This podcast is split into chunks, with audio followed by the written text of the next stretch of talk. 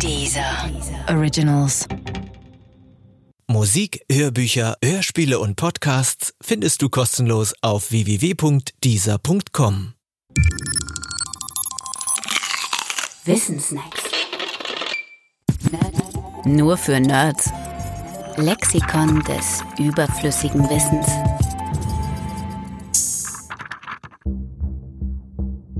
Primzahlpalindrome. Palindromos ist ein Wort aus dem Altgriechischen. Es bedeutet zurücklaufend. Im Deutschen bezeichnet man mit dem Wort Palindrom eine Zeichenfolge, die vorwärts wie rückwärts gelesen gewissermaßen in sich zurücklaufend ein und dieselbe ist.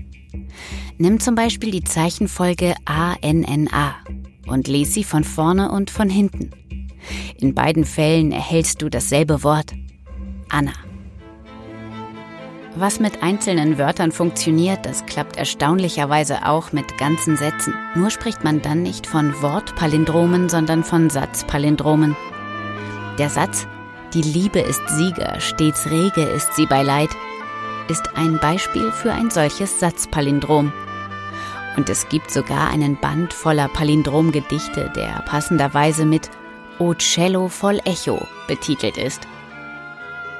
Auch in der Mathematik finden sich Palindrome, und zwar Zahlenpalindrome. 1, 1, also 11 ist so ein Zahlenpalindrom, genauso wie 1, 2, 3, 2, 1, also 12.321. Allerdings ist 12.321 im Unterschied zu 11 keine Primzahl.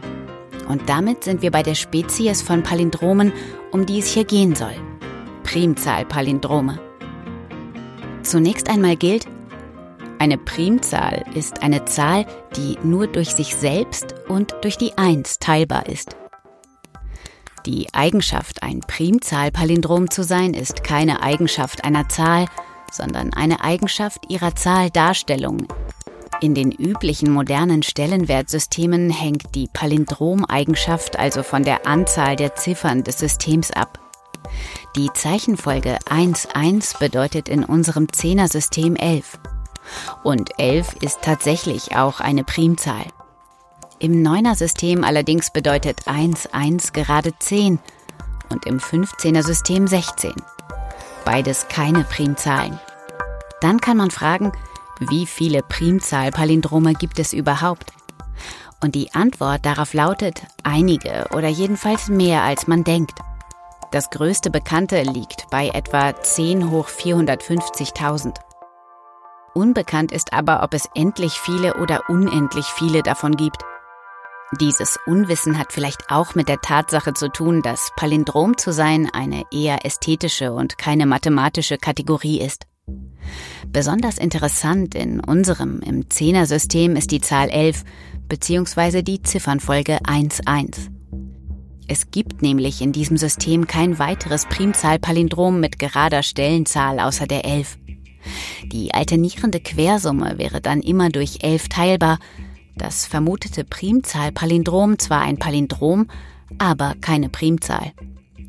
Und umgekehrt gilt auch, für jede Zahl größer 2 gibt es ein Stellenwertsystem, in dem sich die Zahl als Palindrom darstellen lässt. Die 77 beispielsweise hat im 76er System die Zahldarstellung 1, 1.